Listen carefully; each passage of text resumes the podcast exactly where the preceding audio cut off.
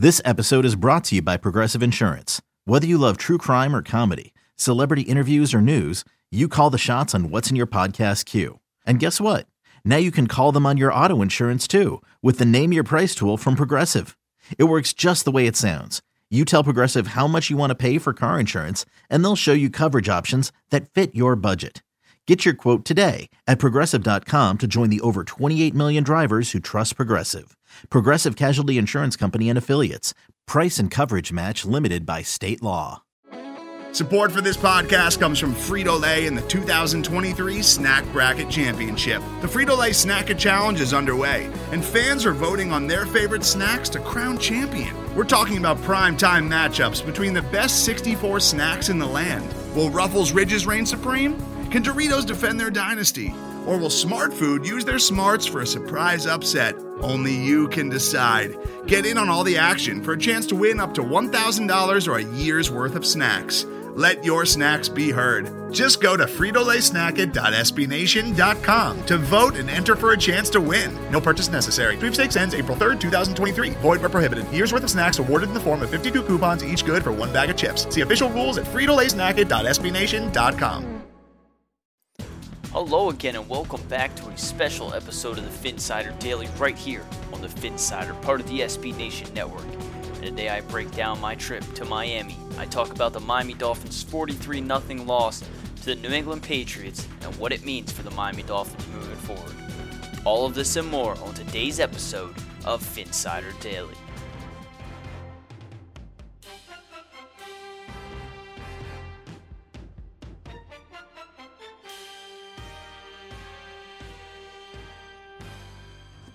And hello again, everyone, and welcome back to a special episode of Phinsider Daily.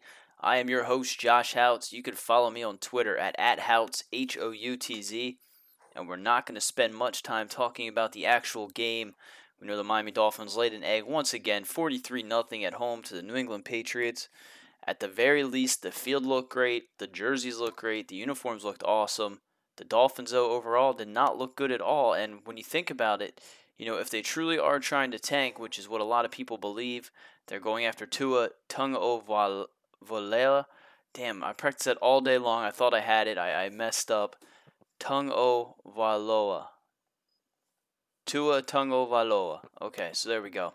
I learned how to say it today. There was some uh, that they actually told you how to pronounce his name, so I, I read up on that. I got ready because I do think the Dolphins are truly tanking for Tua. I think that is, you know, if they don't land Tua, there's serious problems. I mean, you, you can go after a Herbert, you can go after a Love, but there is only one Tua. But we're not going to get into that. Let's jump right into this 43 nothing lashing. I'm going to tell you my experience. For those that don't know, I was able to fly down to Miami. I left my wife, my two daughters. My wife's the real MVP. My sister in law came down and looked over them. So thank you for doing that while I could go down there and live a dream. Kevin Nogle. SB Nation, Scott Stone, the Miami Dolphins allowed me to go down there, sit in the press box, watch the game with some of the, our favorite writers, and to be a true professional. You know, I got to go down the field. Uh, Maria C. Alonso was awarded the 2019 Hispanic Heritage Leadership Award. Jason Jenkins gave that out to her pregame. We got to go down the field. Great, great experience coming out of the tunnel. You guys see the Dolphins players coming out. I posted a video of Jakeem Grant uh, Ryan Fitzpatrick, you know, kissing their children. But overall, you know, you just got a sense of what these guys go through. You know, I, I sit here and I write for several outlets. I've been a part of the Phinsider for uh, what close to four years now. Been given all sorts of opportunities, and to sit there and see what th- these guys who you know they're kind of the reason that some of us sit here and write and do the things we do. You guys see the way they interacted. You saw some of the national media there.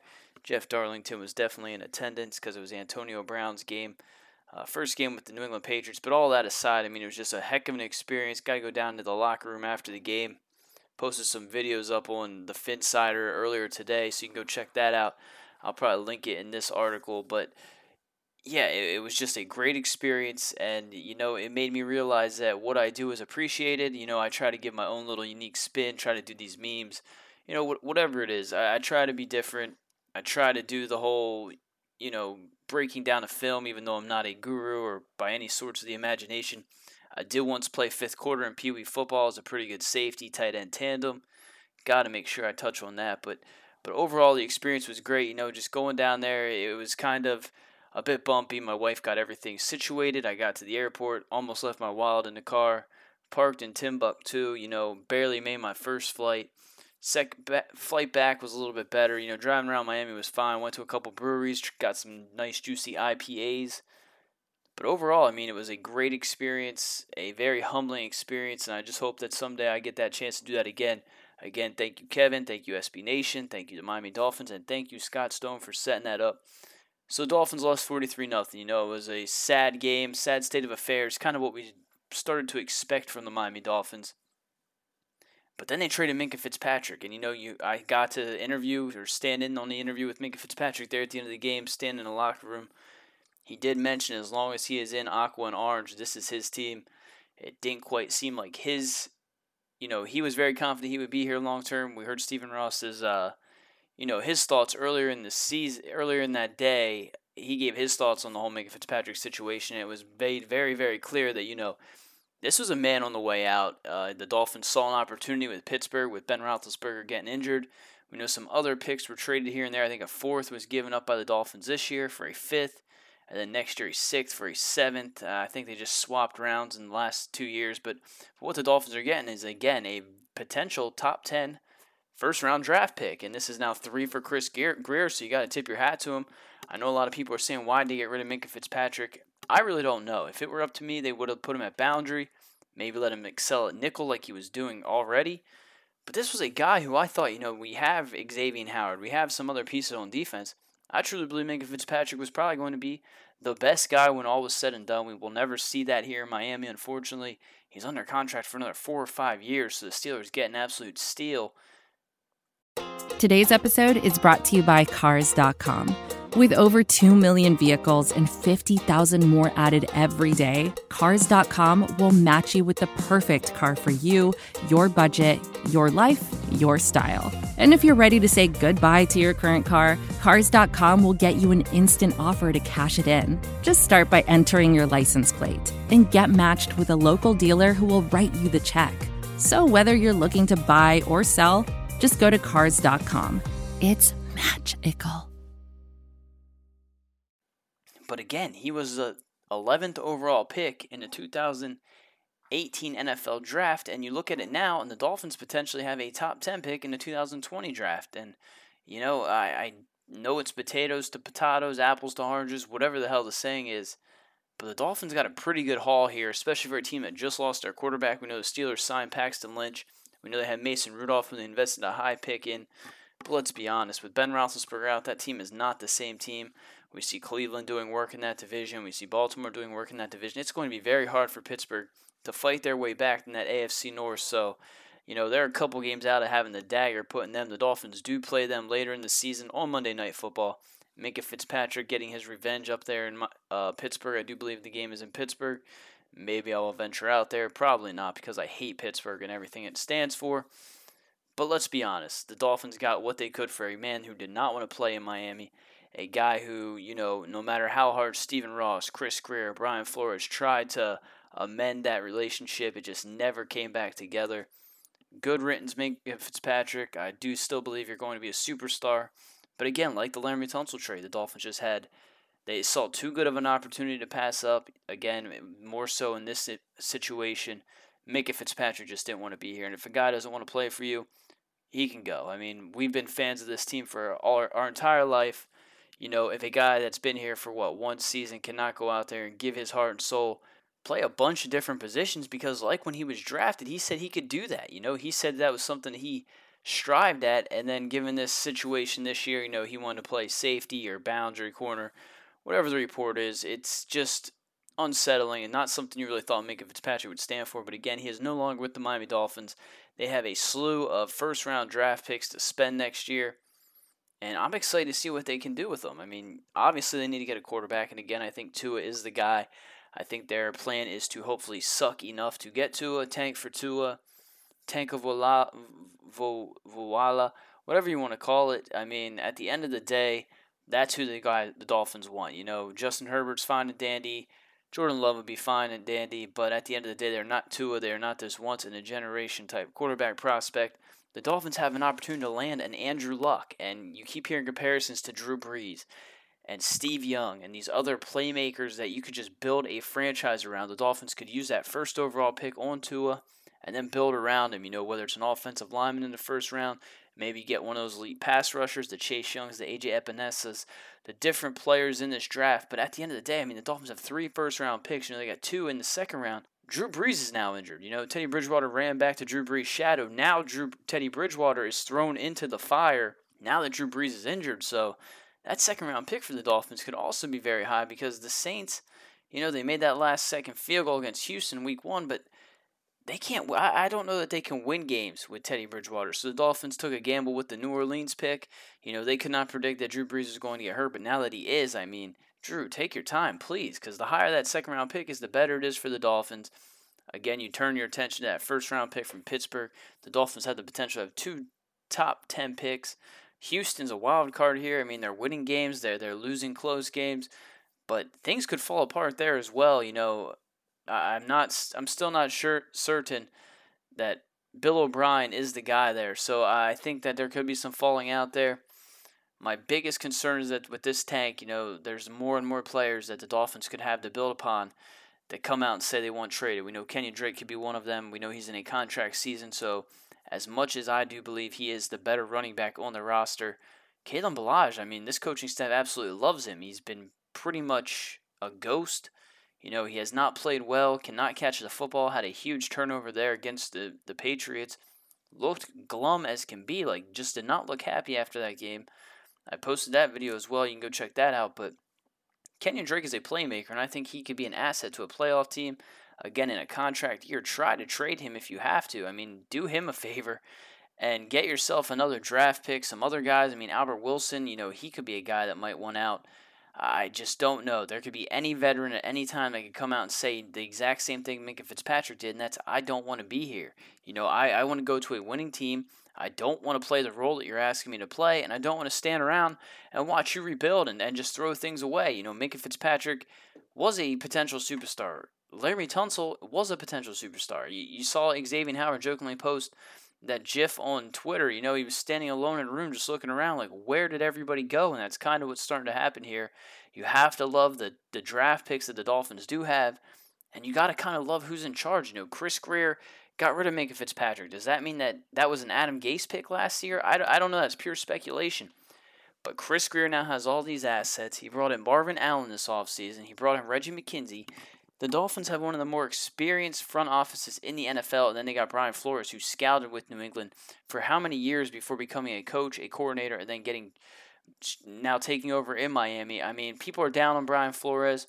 I do jokingly think a guy like Lincoln Riley or John Harbaugh or is it Jim? I, I really don't. I, I get them mixed up. I think it's Jim Harbaugh. If Jim Harbaugh, you know, became available from Michigan, I do think maybe Ross would, you know, he he would definitely consider because he's human, and we saw him travel across country when Sparano was here to, to talk to Jim Harbaugh. Whether that was from Michigan or to come to Miami, no one really knows. But he made that trip. He has no problem firing coaches early and paying them throughout it. So I do think Brian Flores deserves the benefit of the doubt. I do think, you know, better days are coming. But if a guy, the right guy, comes available, I don't know necessarily be this year because I do think that this was the plan. You remember at the beginning, Brian Flores came into his interview with a book, you know, with his plan of how to turn the Dolphins around. What if this guy came in there with this Tua Tagovailoa plan to go out there and tank in 2019? You know, you could not have predicted the Laremy Tunsil. You could not have predicted Minkah Fitzpatrick. Those are guys that you believe are going to be here long term. But when you got the assets that you did, you know, two first round picks for Laremy Tunsil, a first round pick that could be a potential top 10 pick for uh, Minkah Fitzpatrick. I mean, you can't pass that up. And now they have all these assets heading into next year. They need to get Tua, plain and simple. I mean, I, I do think Justin Herbert's decent. I can see comparisons there to Josh Allen, and maybe it's just the, the tall guy with the rocket arm and, you know, the good mobility. But I, I just don't know that that does it for me. And they keep comparing, you know, Tua to a Steve Young or a Drew Brees. That is what I want my franchise quarterback to be. And if you have to go 0 16 to achieve that, I don't care. Go and be 0 16. I wasn't alive to watch the Dolphins go undefeated. I will be more than happy to be alive to watch the Dolphins go 0 16 if that means getting Tua. I stand by that. You know, before the season started, We all have had high hopes, and we thought, you know, okay, maybe this would be another first-year head coach going in there with a veteran quarterback that could could make plays and and you know win some games. You know, make this team look respectable. But early on, I mean, let's be honest, the Dolphins have looked terrible. They were outscored 102 to 10 over a two week span. They were on pace to be the worst team in the NFL. If you're going to be the worst team in the NFL, be as bad as the Miami Dolphins are doing. I jokingly said, you know, for 20 years now, the Dolphins have been somewhat mediocre to a lesser extent. And if now, you know, now they're trying to tank, they're actually good at being bad. And I think they need to continue to go here. If, if teams want to call and, and take some of these veteran players that aren't part of the long term plan away, give you draft assets, do that. And then you're going to get worse on the field, continue to put out this performance. You know, you, you want to see Josh Rosen out there, and that's something I'll talk about later down the road. I still think Josh Rosen should be the starting quarterback. You saw him come in there, and he almost threw a dime to. Uh, to, to DeVante to Preston Williams on the sideline, and then Jakeem Grant. Sorry, the DeVante Parker one was earlier from Ryan Fitzpatrick that dropped. He had a perfect pass to Preston Williams that was dropped, and a perfect pass to Jakeem Grant. Both were probably touchdown passes, and two passes that looked better than anything Ryan Fitzpatrick has done since joining the Miami Dolphins. If it was a true competition, like they said, Josh Rosen should have been the starting quarterback week one. He absolutely should be the starting quarterback now. But twofold. If you're trying to tank, why not have the worst of the two quarterbacks in there? So I'm a bit torn here. I mean, I think Josh Rosen still has trade value, as CK Parrott has mentioned. You throw him out there, he looks bad behind a very bad team with very bad supporting cast. He loses trade value. Right now, maybe you can get back a second or third round pick. I don't agree with trading Josh Rosen. I still think Josh Rosen can be a starting quarterback in the league, and I'm going to stand by that. I'm going to die on that hill. But the Dolphins are not doing anything to help him succeed this year. When they traded away Laremy Tunsil, they made it very, very clear that the plan was to draft a quarterback, a Tua Tagovailoa, in 2020, and that is what the Dolphins are going to do. I think they're tanking, they're doing things the right way. Trust the process, folks. I know this was a lot. I didn't even tell you much about my trip, but I just went on a pretty nice rant. And, you know, this is the state of the Miami Dolphins. It's okay to lose games, but at the end of the day, good things are going to come for this episode of the Phinsider Daily right here on the Phinsider part of the SB Nation Network. I'm Josh Houtz. I'll talk to you next time. That was Phinsider Radio, part of the Phinsider.com and the SB Nation Network. Miami has the Dolphins, the greatest football team. We take the ball from goal to goal like no one's ever seen. We're in the air, we're on the ground, we're always in control. And when you say Miami, you're talking Super Bowl, cause we're the Miami Dolphins.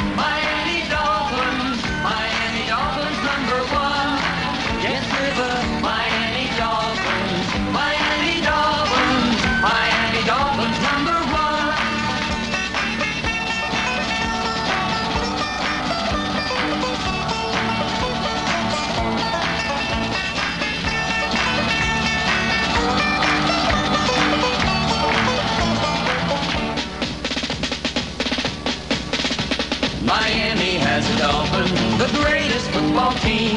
We take the ball from goal to goal like no one's ever seen.